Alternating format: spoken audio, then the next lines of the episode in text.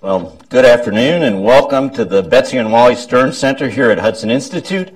I'm Ken Weinstein. I'm president and CEO of Hudson Institute, and I am truly honored to have a very special guest with us today, the Minister of Justice of the State of Israel, Ayelet Shaked.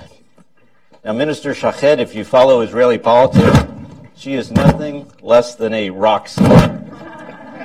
She's been invariably described as quote, the most intriguing woman in Israeli politics, as, quote, the most charismatic, formidable, and ambitious female leader to have emerged in Israel or anywhere for some time.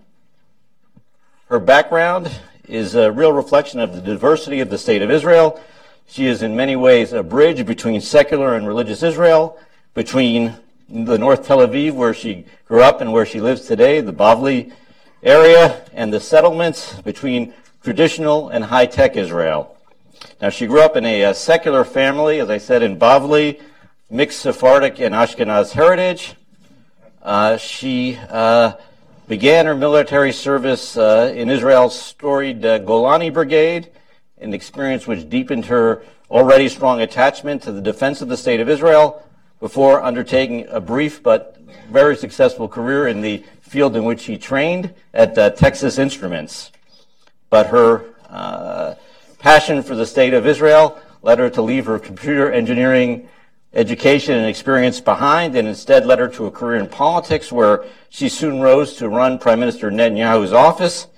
She broke with the Prime Minister in 2010 to join her colleague Naftali Bennett's uh, new party, Habayit HaYehudi, the, the Jewish Home. And suddenly this uh, secular, lifelong resident of North Tel Aviv became a leading figure of the large religious Zionist party. She entered the Knesset in 2013. She came in number two in the uh, uh, Jewish Homes 2015 party, just right behind leader Naftali Bennett, and she was appointed at the age of 39 as the youngest female attorney general in Israeli history, and her portfolio as Minister of Justice goes well beyond uh, the ministry itself. She heads the Ministerial Committee for Legislation, and uh, she also serves on the uh, uh, which the, the, Committee on Legislation, which allows one to move forward or block legislation, and she also is the only woman to serve on the Security Cabinet, which votes on military action. Uh, and what's interesting, I think, uh, as we will all see with uh, Minister Shaked, is that she is she has not been taken in one bit by her celebrity status. She remains hardworking, strategic, true to her principles, and not afraid of incurring the wrath of her neighbors in Bavli and North Tel Aviv more broadly, or of international elites. And she's, she's here in Washington. She just came from a very successful trip to New York. Uh, and she is now here in Washington, where she will be meeting tomorrow with Attorney General Jeff Sessions, her counterpart. And we're, again, honored to have you here for a conversation uh, and really appreciate you fitting us into your busy schedule. I'm going to start by asking a few opening questions, and to facilitate the discussion, and the minister's schedule is tight, we're going to have a box with uh, cards that's over there, and if you wish to ask a question, please submit it in writing, and then we will, I will ask the minister. This is to make sure that we can fit as many questions in and to have as uh, open a discussion as possible. Now, the first question I have to ask you, since uh, this is on everybody's minds in Washington, Tomorrow you will be seeing Attorney General Jeff Sessions, who is incidentally a good friend of Hudson Institute, as we were saying on the, uh, in the green room there. Um, I need to ask you this question. I think I probably know the answer, but uh, a little bit of news was made late yesterday afternoon. Do you have any anything to say about uh, uh some of the developments at the uh, FBI? I can say that all the headlines in Israel are, all, are also on this subject, but of course, um, I respect your democracy and I never interfere in your internal business. business. Well, thank you. Okay. It's your, it's your own headache.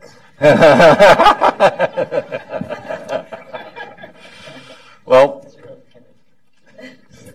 uh, we, I, I will uh, take that, uh, and we'll take the aspirin as, uh, as well uh, shortly. You, uh, on, on, a, on, a, more serious and uh, focused note, you, you, published a very important, thoughtful, and frankly unconventional article in uh, HaShiloach, uh, which I wish was uh, translated into English, has not yet been, in which you... It was, it was. It was? Yeah, actually we have copies and I can send you a soft copy to everyone. Please do, since I'm, okay, so that is corrected, okay, it is in English, which calls for making the uh, Jewish character of the State of Israel concrete in law rather than merely symbolic. And why do you think this is uh, necessary? And what changes uh, would this entail? This, and I have to say, for a, a sitting minister to write a 20-page detailed, thoughtful article, which I read the summaries of since I wasn't smart enough to find the uh, English uh, translation, uh, I highly recommend the piece. So, so what changes do you think are necessary? Why do you think this change in uh, in making the character of Jewish, uh, the Jewish character of Israel more concrete in law? Why is that necessary? Israel, uh, defined as a Jewish and democratic state, the vast majority of the citizens in Israel um, support this definition as a Jewish and democratic. And the vast majority also think that Jewish and democratic can coexist together in a parallel way without that one value will be above the other.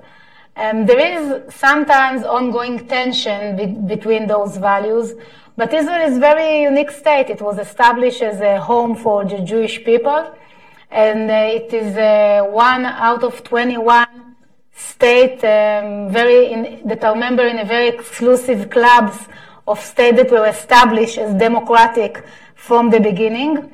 And um, we are, I think, uh, in a very impressive way, um, succeed to balance between those values. Um, in Israel, there is a very activist uh, Supreme Court, a very good one. I think it's, it is one of uh, the best in the world, but very activist. And um, in the recent 20 years since uh, we legislate the, um, the basic law of human uh, indignity, I think that it's not the thing. We are seeing it in the case law in the Supreme Court. Most of the judges give more weight to the democratic leg rather than to the Jewish leg. So I talked in the article about legislation, legislating another basic law of Israel as a, as a Jewish state. It's called the Nationality Bill. And by the way, it passed today uh, pre-reading, and I'm going to submit it as a private uh, bill. I'm going to submit a government, a governmental bill in uh, two months from now. And I think it's, it should be another tool in the hands of the Supreme Court when they are uh, dealing with uh, complicated cases that sometimes we need to balance between the democratic leg and the Jewish leg. You, do you, and how do you see that balance working it out? Can you give a concrete example where you think uh, it needs to fit? Yeah, I can give you a few examples. Uh, just one remark about, um, if we're talking about the Supreme Court, about the way we in Israel uh, select judges. So in the United States, it's the, the president, the Senate, uh, the politician select the, the judges. And of course, when there is a Republican administration, you select more conservative judges. If there is more uh, Democratic uh, administration, you select more liberal judges. In Israel, there is a committee. I'm the head of the, com- the, co- the committee we have nine members, um, four politicians, three Supreme Court judges, and two, associ- two uh, represent- representatives of the association bar, the Bar Association. And when we select this, the Supreme Court judges, we need more or less, more or less to compromise. There are nine members in the, co- in the committee. We need uh, seven, uh, seven hands to select a Supreme uh, a judge to the Supreme Court. So we need to, you know, have a deal to, to, to agree on, on the candidates. Uh, recently, the committee, my committee, select four judges out of 15. It was a big deal in Israel because it's really rare that we select four out of 15. And till the end of the year, I will, we will have to select another two. Um, and there is ongoing debate in Israel since the Supreme Court is really activist and interfere in uh, sometimes in uh, in the economy, sometimes in security issues.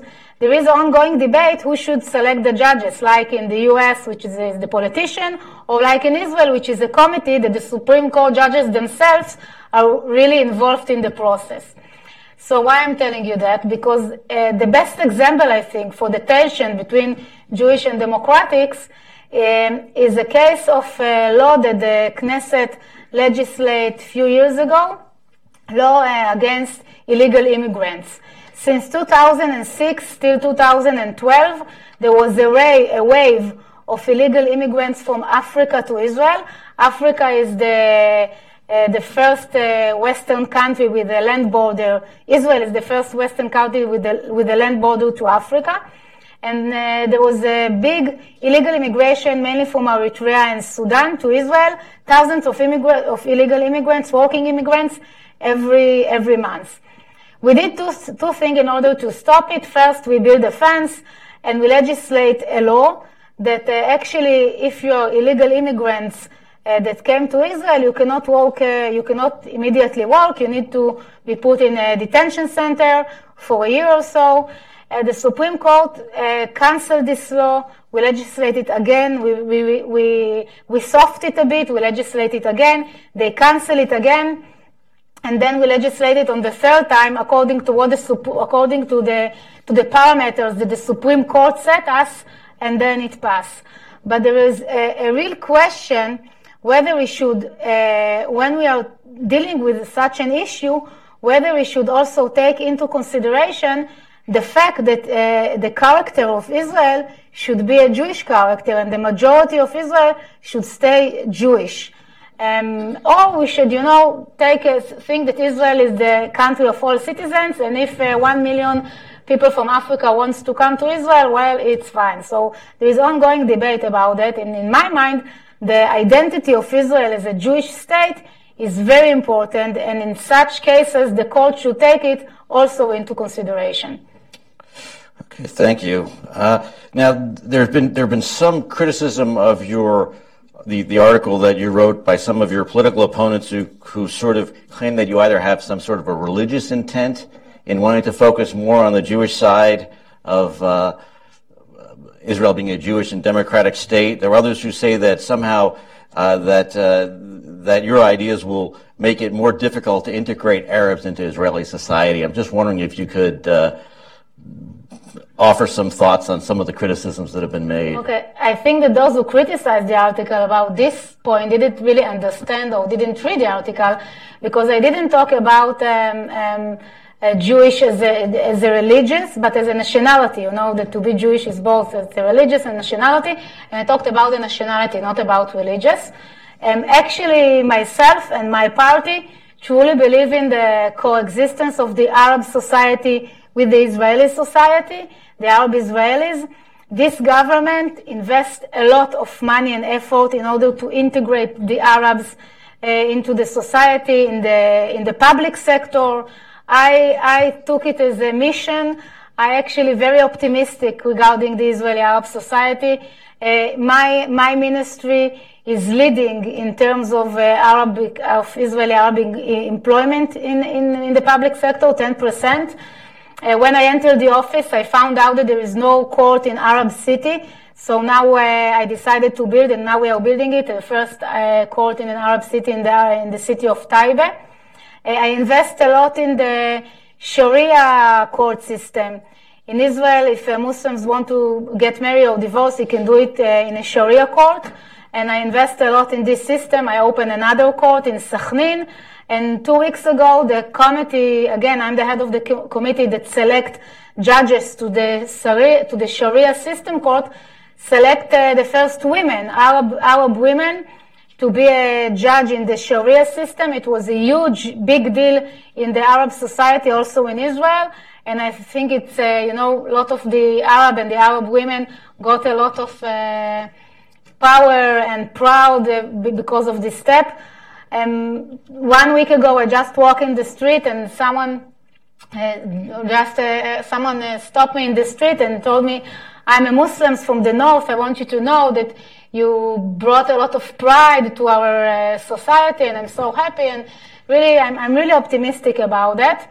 Also, the Ministry of Edu- the Minister of Education for my party, Naftali Bennett, uh, invest a lot of in the education system. When he was the economy minister, um, he invest a lot in uh, uh, promoting women Arab, Arab women to be part of the working force in Israel. Um, and uh, this government also invest 15 million shekels in, uh, in, in, Arab cities, something that uh, uh, Israeli government never did before. So actually, I think that um, we are on a good track on that, and I'm really think that uh, this uh, living together can can succeed. Okay, very good. Let me let me ask you about another element in Israeli society that is oftentimes not fully integrated, and that's the uh, ultra-Orthodox, the Haredi community. In September 2016, we at Hudson Institute uh, honored Prime Minister Netanyahu with our uh, Herman Kahn Award, which is our biggest honor. And in his acceptance remarks, he mentioned that a big impediment for Israel's startup nation efforts is the need to increase the workforce, including uh, the Haredim and bringing them in. How are your efforts going uh, in, to incorporate uh, the Haredim into uh, uh, the workforce and into society more broadly, and in particular, if you could reflect on the high tech sector in which you worked? Okay. So in, in Israel, the rate of the unemployment is 4%, so it's actually considered that everyone is working 4%. And um, there are two sectors that are not taking full part of the working force. It's Arab women, which I talked before, and uh, ultra-Orthodox men. The ultra-Orthodox women are working like, like the secular, but the ultra-Orthodox men um, working only in 50%. This is, uh, this is the numbers. And uh, the previous government and this government puts a lot of effort in order to combine them in the working force because we think that this is one of the um, uh, uh, one of the growth engine that can be that can be for Israel. You know that Israel today is, is a startup nation. In 2013, there were 2.5 million uh, dollar investment in high tech in Israel. In 2016, it's five million dollar. Actually, it's the most highest number uh, from all the other countries in Europe, for example. And uh, we don't have uh, working forces anymore in high tech. Everyone is working. Um, so we are doing we are doing two things. One is we are trying to in, to uh, encourage the ultra orthodox to be part of the working force. I was uh, in, in the last uh, in the last government. I was a Knesset member, and I was the head of the committee in the Knesset that legislate the law that combined them, the ultra orthodox, in the army. And all the time, the most important thing for me was that they will go to work. For me, to them to be part of the working force was even more important uh, than the army. I thought this is the most important thing for Israel, that they will part of the working force, and after that, part of the army. And we are see recently that more and more ultra-Orthodox are going to universities, um, uh, and they are trying and uh, going to, to work in the public sector, something that wasn't uh, before. Um, I can tell you that uh, as a Ministry of Justice, I'm trying to push them to go uh, to learn programming and engineering, less law. I don't know if you know, it's a, it's a, side, it's a side remark. Israel, um, uh, is, in Israel, there are the highest number of lawyers per capita in the world. okay, I'll give you some numbers. Uh, you will be shocked. Um, in uh, Japan, there are 23 lawyers per 100,000 people. In Europe, in average, it's 150 lawyers per 100,000 people. In United States, around 400. In Israel, 684. Uh, it's, it's really, I was visiting Austria a few months ago, and in Austria and Israel, there are the same number of people, 8 million citizens. In Austria, there are 60,000, uh, 6,000, 6,000 lawyers. In Israel, 70,000. It's horrible. It's also, it is also very not healthy to the economy. So I'm trying, and a lot of ultra-Orthodox are going to study law, so I'm trying to encourage them uh, to go and study uh, science and programming, etc. Also, the Minister of Education is working with me about trying to shifting people from law school to, um, to science. Very good. I think here in Washington, where the number of lawyers per capita easily exceeds that of uh, no, no, the entire state of Israel. Uh, no, no, no. Just the city of Washington itself. Uh, I think uh, years ago, when I'd meet someone, a friend once said, "Don't even bother introducing yourself or saying your name. Just say what law firm you're with when you shake hands." I'm, I'm myself, you know, not a lawyer, uh, but it, uh, I think it holds true. Let, let, me ask you about whether you see a tension at all between the, the desire for Israel to be this high tech global economic powerhouse mm-hmm. and the Jewish character of, of, of, the state of Israel. Because as this workforce shortage will likely continue, the stronger Israel becomes economically, there becomes a need to bring in others from the outside, uh, from Europe, from the middle, from Asia, someday, hopefully, the Middle East to, to meet some of these needs. Do you think that there's a, at all a, a paradox or a challenge that has to be met? No, I don't think there is a paradox.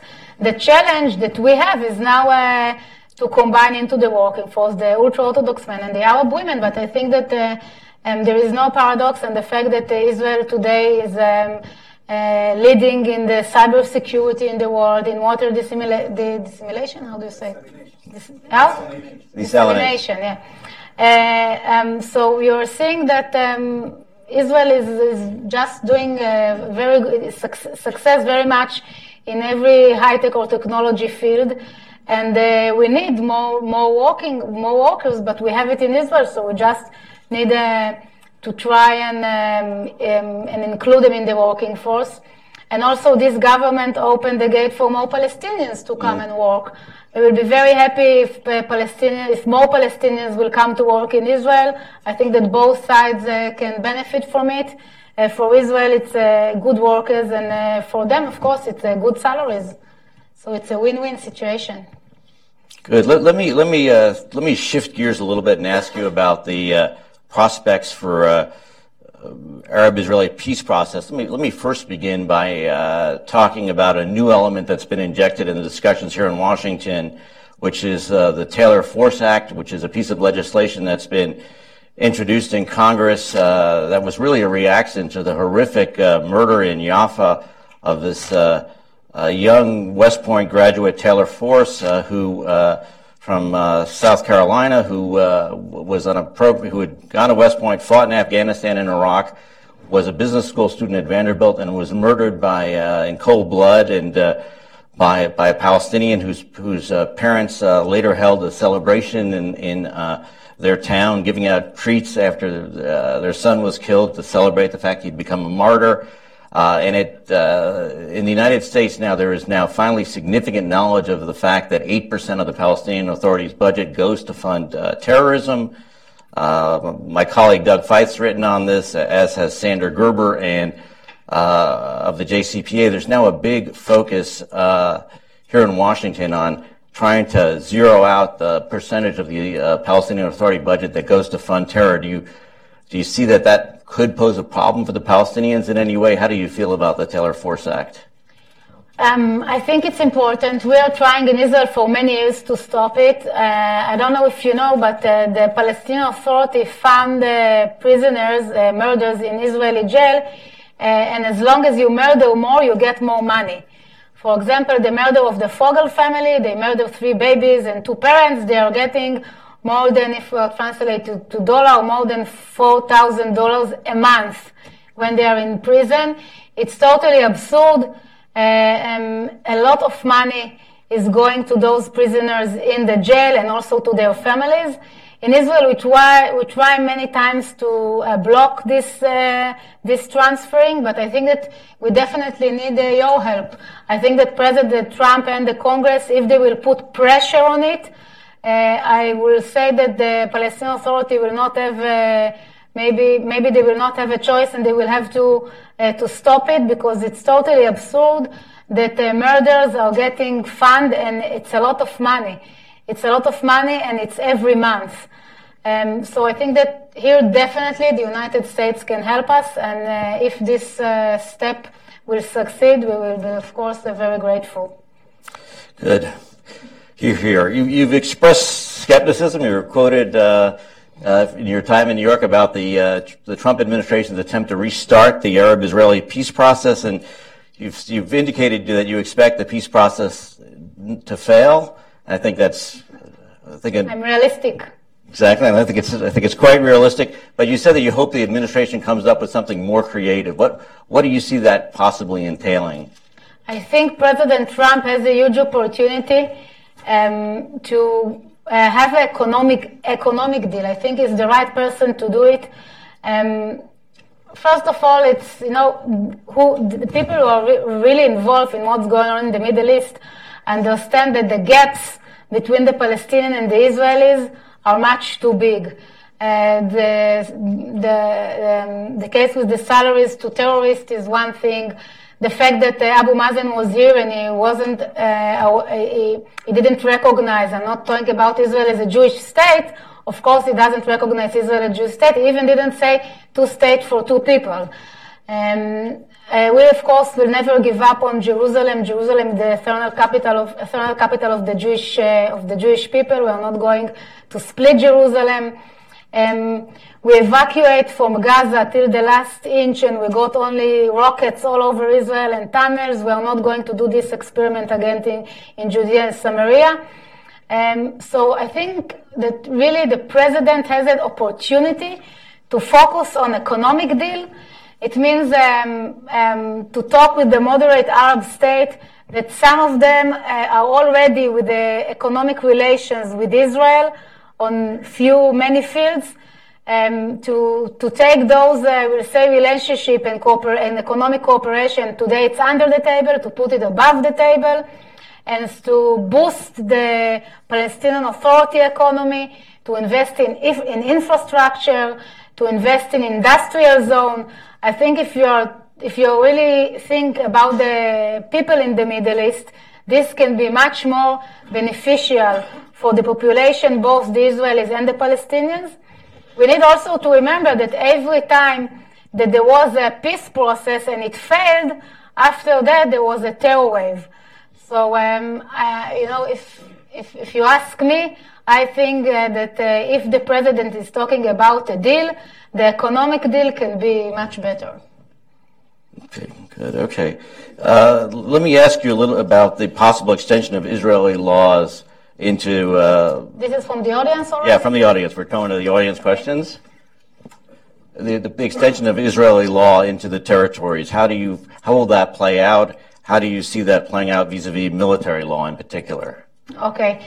So um, um, we think that you know my uh, my party and uh, lots of uh, Knesset members from the Likud think that we should apply the Israeli law on Area C. In Area C, there are 450,000 uh, Jews and 90,000 Arabs to give, of course, also to the Arabs full citizenship with all rights and, and to have a normal life, to normalize the life there.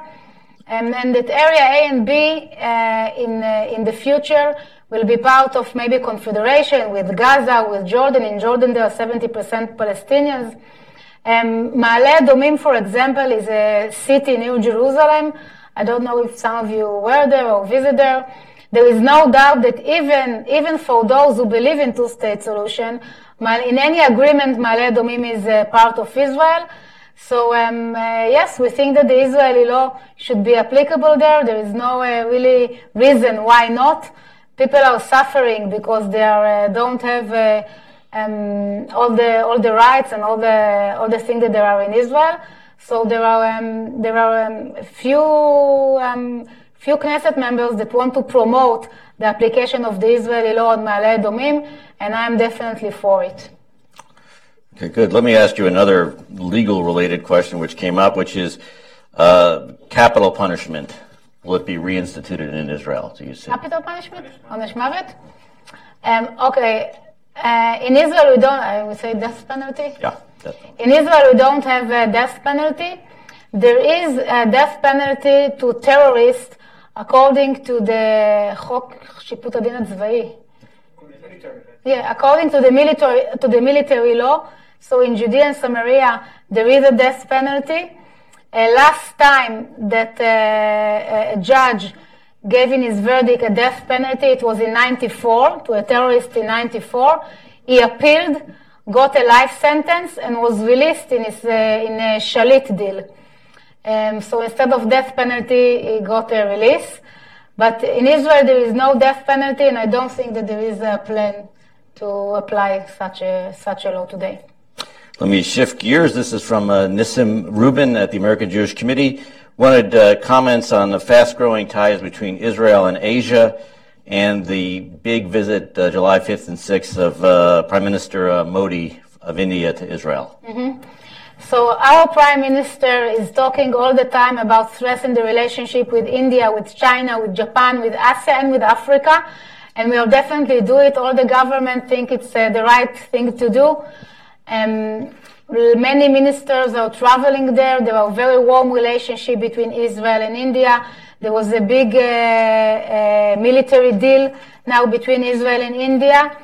Um, you know, when I was working in Texas Instruments, I was I used to travel uh, a lot to Bangalore because in Bangalore there were uh, also there is a very strong high tech. Uh, it's a very strong high tech center, and um, we see India and China definitely as a strategic target to strengthen the both economies and to enrich with knowledge uh, one one another. Also uh, in my field, the Attorney General of China was in Israel. He invited me to China. Uh, also with Africa. So uh, we definitely see a big opportunities for Israel, both in Asia and in, uh, and in Africa. How have your, let me ask you how your relations have been with your fellow attorneys general, your fellow ministers of justice. Do you spend a lot of time on the road meeting with them? What, what have the interactions been like? Yes, actually, um, uh, I met uh, recently many ministers of justice from Europe. Next week I'm going to meet, uh, tomorrow I'm going to meet your Attorney General. Um, we have uh, many topics in common, and uh, many of them wants to hear from our uh, from our experience in uh, in law against terror. You know, Israel is a strong democracy that's fighting terror for many years, and now Europe is trying to learn from us how to stay a strong democracy on one hand and to fight terror on the other hand. Another subject that we are talking between us all the time is incitement in the internet and in the social media. It became a huge topic in Israel and around the world, and around the world because uh, the last terror wave that started uh, last year uh, was based on incitement, on incitement in the in the internet and in the social media, and we tried to, we tried to find a way a ways by talking with uh, Facebook, with Google, to have a dialogue with them and ask them to monitor the incitement. Um, we also started to promote a law that if there is a contact that uh, is um, is an incitement to terror or to violence, we can go to a judge, get an order, and uh, bring it to the companies, and they will have to remove this uh, this site. Google and Facebook afraid from this legislation, and they prefer to do it on a voluntary basis. So there is a cyber um, there is a cyber department in the prosecution, and they are talking with the companies. They are getting actually material from all the from all the security agencies in Israel, and they are asking Google and Facebook to remove the contact on a voluntary basis. But this is something that's very interesting. Uh, ministers of justice around the world. In Europe, there is a, in a talk with the, the Minister of Justice from Germany, from Austria, from Hungary. They are all um, very concerned from hate crime in the internet and from anti-Semitic incitement.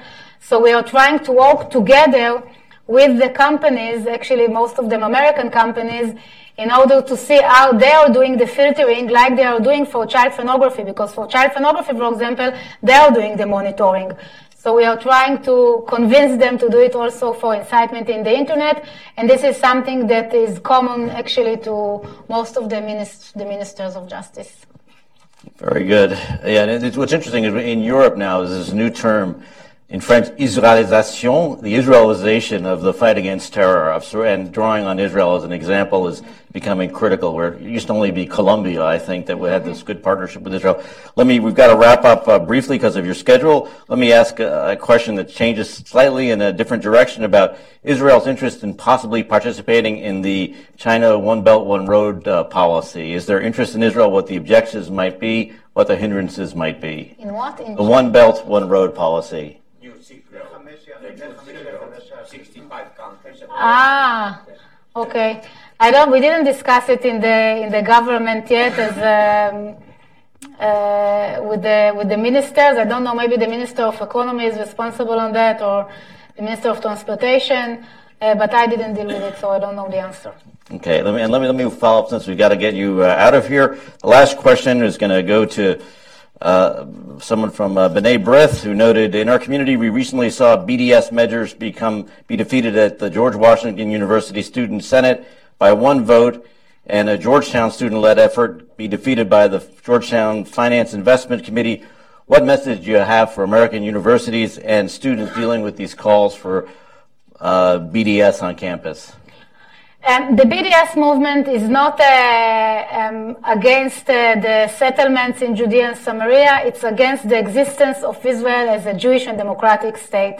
Sometimes they're trying uh, to fool people. Sometimes they use some uh, liberal activists. The, sometimes they're using the naiveness of some of the liberal activists here in the United States. But if you really listen to what they want, to their leaders, they want to Israel as a Jewish and democratic state to vanish from the map. This is what they want. Um, in courts, by the way, all around the world, in Europe, everywhere, they always lost. They, um, there are few uh, cases in France, in Belgium, in United Kingdom. They always lost. And um, actually, from economic perspective, you know, they promote boycott on Israel. But from uh, if you're looking at the, da- at the data, the economy of Israel is just growing and growing. So they are losing uh, in that field as well. Uh, they have, um, um, th- they are in the um, in the campuses in United States. This is problematic, we know, but they are not exist um, outside the campuses. And in my mind, I think, and, and, I'm telling you that the government of Israel took it very seriously this year. And we built a specific office for that uh, that are working with some uh, uh, organization around the world to fight them. In my mind, you know, there should, there should be a loud voice of the one who do cares about democracy and freedom of speech and to fight those activists. The majority of what they are saying are lies or uh, sometimes they're saying like half of the truth, which is also reflected as a lie. We just need to continue and fight them, but to put it into perspective, as I said, they are not uh, succeeding the, in the economy, they are not su- succeeding in court.